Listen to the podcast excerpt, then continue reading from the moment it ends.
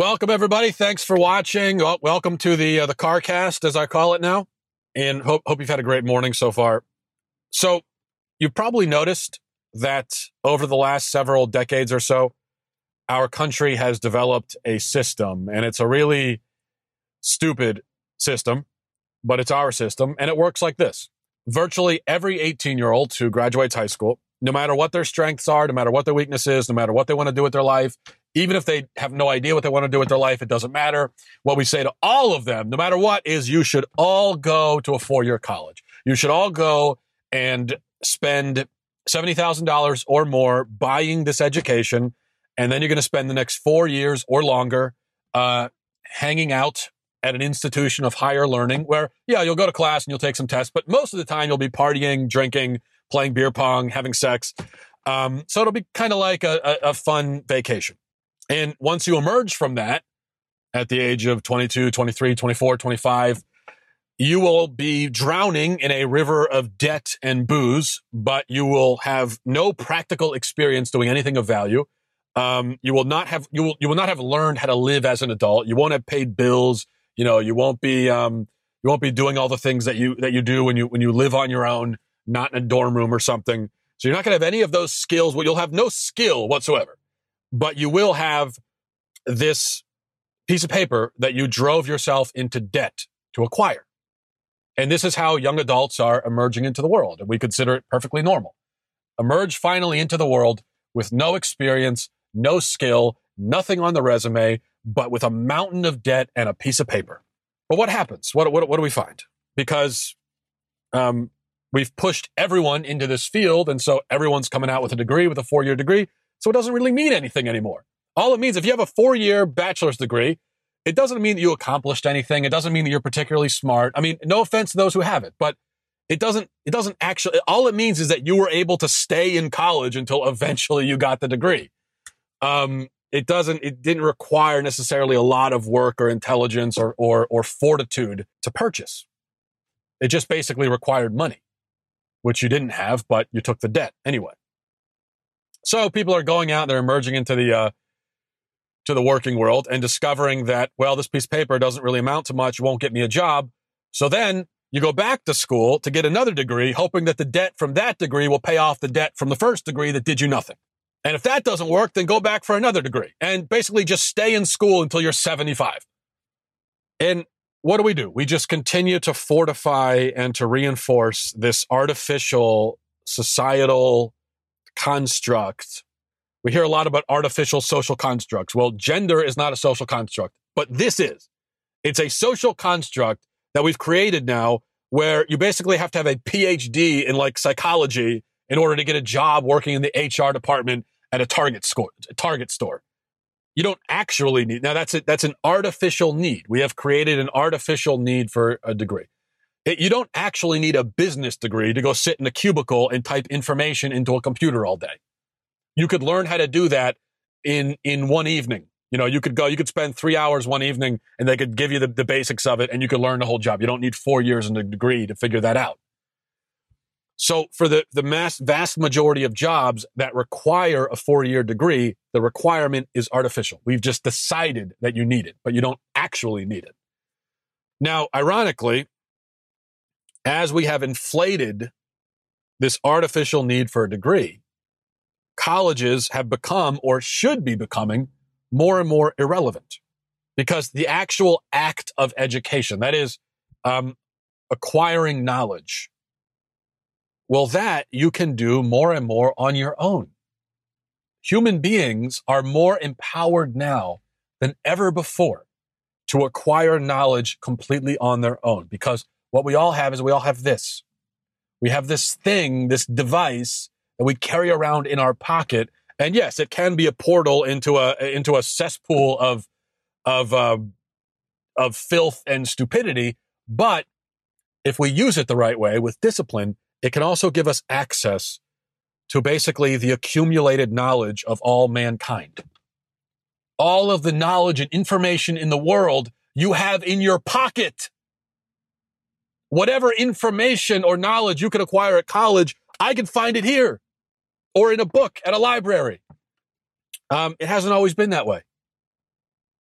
but now it is. But as college should be more irrelevant than ever, we have made it artificially more relevant than ever. So that's basically that. You know, that's the um, that's the system that we've established.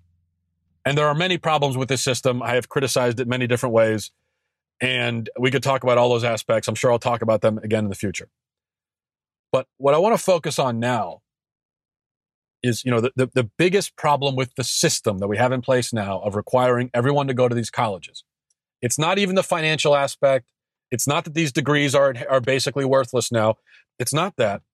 The biggest problem is, at least from the perspective of a Christian, the biggest problem is what the college system is doing to the souls of our children. The college system is, and the education system generally, not just the colleges, they're destroying the souls of our children. We are surrendering our kids into the hands of lunatics. And our kids are paying a price for that. And it's a price much steeper than tuition. Now, the, the latest example of this uh, from a couple of days ago, I wrote about yesterday. I'm sure you saw uh, this woman named Randa Jarrar. She's a professor at Fresno State. Excuse me. She's an English professor. And she was uh, gloating on Twitter over the death of Barbara Bush. She said she's a, you know, Barbara Bush is a piece of S, a racist, so on and so forth. Which there's nothing remarkable about a mentally ill Twitter troll using the death of a famous person to get attention. But in this case, it's especially disturbing because she's a professor. Not just a professor, but she's an English professor, apparently. Yet she's ranting and tweeting with terrible grammar and punctuation. Um, she's tweeting these insults at a 92 uh, year old dead woman. And this is not new territory for Fresno State, by the way. Last year, just last year, a, a different professor got into trouble because he tweeted that uh, Trump must hang. And there are many, many more examples of left wing lunacy from college professors. And we could be here all day listing all of them because there are hundreds of examples a day. Uh, because liberal professors outnumber, according to the to um, the latest survey on this, liberal professors outnumber conservative professors by a ratio of 12 to 1, which is not surprising, but still incredible. 12 to 1, they outnumber conservatives. So, again, the question why are we sending our kids to these institutions? Why are we spending exorbitant amounts of money for the privilege of having them in these in, in these institutions. Why are we paying tens of thousands of dollars a year for Randa Jarrar? Think about that. If you're sending your kid to, to Fresno State, you are paying all of that money for Randa Jarrar and her ilk. Now, there are some good colleges. Yeah, there are a few good colleges. But the issue is that we as Christians we are not relegating ourselves and our children to those few good colleges. If we did, these liberal colleges wouldn't exist. They couldn't exist without us. We're keeping them in business. We're handing over, we're handing just hand over fist. We're giving them tons of cash to keep them in business. We are trying our hardest to keep these schools in business. I, I, shared with you uh, in the piece yesterday. A woman emailed me just last week. I get emails like this all the time, and I feel bad when I read them but it's also a little frustrating. I got a, I got an email from a woman who's um, very distraught because her son, who was raised Christian, she thought he was a you know good solid Christian, sends him off to UCLA. After two years at UCLA, he is now a liberal atheist. Not a huge surprise. As I said, I feel bad for her. I pray for her son. But it does beg the question why did you send your son to UCLA? What, what, good possibly could have come of it? I'm not talking about what good it could have done to his career or his resume, and even there, it's uh, it's dubious. But what good will it do for his soul? Is the question. This is the thing that we should be focused on as parents. You know, our primary job is to protect the souls of our kids and to fortify them in their faith and to try to make of them virtuous people. That's our primary job. The education system, and especially a lot of these colleges, they are, they are determined to do the opposite. They are determined to take your kid and to undo everything you have spent the last 18 years doing. Why would you, why would you not only willingly accept that, but pay them to do it? Now, just understand this. College is never going to become cheaper. Um, it's never going to become less artificially necessary. Schools will never stop being hotbeds of liberal insanity until we show a willingness to stop participating in this charade. And people wonder, well, why is it, you know, why are the colleges getting any better? Why is it just getting worse and worse? They have no incentive to get better. We can complain all we want about, ah, the liberal bias on college campuses. Complain all you want. If you then turn around and give them $50,000 and your kid, it won't matter. Your complaints mean nothing. You know what they'll do? They take your money and your kid and they laugh in your face. No, I've heard all the arguments. I've heard uh, parents will say, well, you know, we got to fight the system and we got to send our kids in there and reclaim the system. You're not reclaiming the system by giving them money and your kid. Let me fight the system by giving them $50,000. I, I, I, think we have a, a, confusion here. It's like if you're fighting the enemy, and and so what you do is you you um you you carpet bomb them with just bags of cash and you know food and weapons. No, that's that's that's not how you fight the system. You know what you do to fight the system? You take your money and your kid out of it. You starve it, is what you do. And besides which, because I know people say, well, you know what? I've, um, I've raised my kid right. He's 18. And so, you know, I can send him into that environment he can withstand it. Well, a couple of problems with that. The one that I already mentioned that, well, that's not, you're, you're only sustaining and feeding the system when you do that. You're contributing to the problem you're giving the school no incentive whatsoever to stop with the liberal bias. If they see that you're just going to give them your money anyway and your kid, what they have no incentive. Um, number two, education. You know, education. It, it's not just about giving information. It's not just about acquiring knowledge. It's also about forming human beings. Aristotle would have said that education is about making virtuous people. Um, so it's about forming people. It's about forming them in their virtue and forming a belief system. We could talk all we want about how we want, you know, objective education, no bias. That's impossible. It doesn't exist. One way or another, an education is going to have a worldview attached to it. So if you're spending all of this money, don't you want to spend it so that your kid is formed in the proper worldview? Why would you spend it so he'll be formed in a worldview at odds with the one you tried to instill in him? That is the correct and truthful one. Education should not be a war. It should not be an attack. Why should, that's not fair to our kids. That's our version of educating them is just throw them into this environment where they'll just be attacked nonstop every second of the day from every angle and they'll just be and, and, and they'll just be like torn to shreds. And they'll just have confusion and insanity heaped on them. That's not what education is supposed to be. Yes eventually we are supposed to be um, uh, fortified enough in our faith and in our knowledge that we can go into the world and and fight you know fight for christ and fight fight for the truth. Education is supposed to form is supposed to help form us as the kind of people who can go out and complete that mission. But if a person has not been properly educated, they're not going to be formed enough to be the salt and light in the world. And if a child's education or a young adult's education is against them, is like conspiring against them at all times, well, that's not an education that's going to properly form them. That's an education where most of what they hear they're going to have to resist and reject. But that's not what education is supposed to be.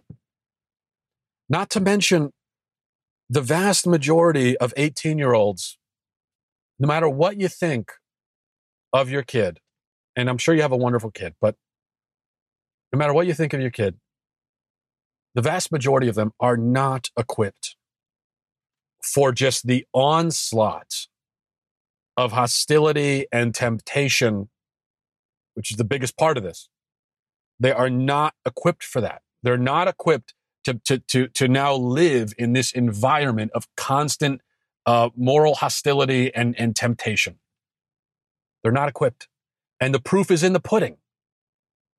I mean, if it actually worked this way, that, you know, you send your kid to some liberal cesspool and um, it helps to form them as strong, fiery Christians. If that actually worked, then I should be able to look around and see a culture filled with strong, fiery Christians. That's not what I see. I see the vast majority of Christians who go into college and come out like this woman's son, come out basically liberal atheists. That's what happens with most of them. So this plan of, you know, send them in and, and trial by fire, it's not working. It has not worked. Maybe we need to rethink this plan a little bit. Would, let me ask you, would you send your son into a strip club to hand out tracts? W- would you say, well, I, I, you know, I trust my son. Here you go. Here you go. You know, he's 18 years old. Here you go. Here's some tracts. Go into that strip club and hand them out to the, uh, now, I'm, certainly there are a lot of people inside that strip club who are lost and who need to hear the truth of Christ. Would you send your son in? If you would, I would say you're crazy. There is a much, much, much greater chance that this occasion for sin that you have just tossed him into will claim him and destroy him. There's a much greater chance of that than there is that he will, you know, convert all the heathens in the strip club. Our first job as parents is not to um, the world. It's not to society. It's not to the system. It's not, you know, it's not that we should, our first job is not to make sure that our kids can compete in the global marketplace. Our first job is to our children's souls. Now, personally, I don't care if my kids make six figure salaries. I don't care what they do for a living as long as it's moral. I, I honestly don't. I, I'm being, now I know my kids are young. You can say it's easy for me to say. Fine, hold me to it down the line. I really don't care. If my kids end up, doesn't matter to me. I really don't care. They get a blue collar job, they get a customer service job, they get a job that pays them a million dollars a year. It doesn't matter. In fact, I, I, I, I'd probably prefer one of the other two options because a million dollars a year, I mean, we're told in the gospel that it's very difficult for a rich man to get to heaven. So I don't care about that. My, my dream for their lives has, has nothing to do with income or social status or any of that. I just want them to be good Christians especially when I look at this world and I look at the culture and I look at all of these kids whose parents thought that they were going out to be salt and light in the world, but actually quickly defected and became one of the heathens. When I look at that, I say, you know what? I, I just want my kids to be good Christians. If that's all they ever become, well, then they will be far greater successes than the vast majority of their peers there are a few colleges. You know, I'm not saying that there are no colleges. There are a few colleges that could potentially help them in that pursuit, this pursuit of holiness, which is what we're supposed to be pursuing as Christians. And I would consider spending money. I would consider spending a lot of money on, on a school like that. But I wouldn't spend a single dime on one of these liberal schools, which is most of them. In fact, I would spend every dime I have to keep them out of that school a school like that. I just I feel increasingly that it's uh, it's just not fair what we're doing to our kids and what we're expecting of them.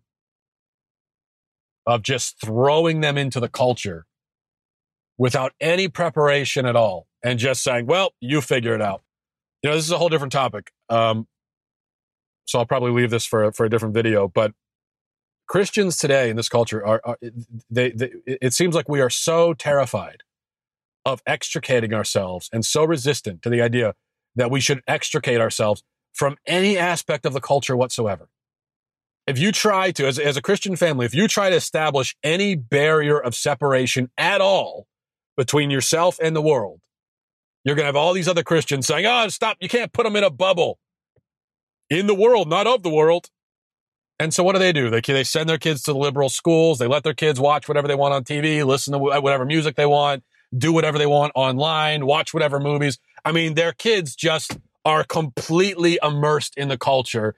The parents making no effort to insulate them whatsoever, which they claim they pretend is, well, I'm trying to equip them from the world. No, you're just lazy, is what you are. You're just lazy, and also you are addicted to those things in the world, and and uh, and so you don't want to cut any of that off. But this is it's it's that's a, a, crazy strategy. We need to have, if you want to call it a bubble, call it a bubble. I don't care.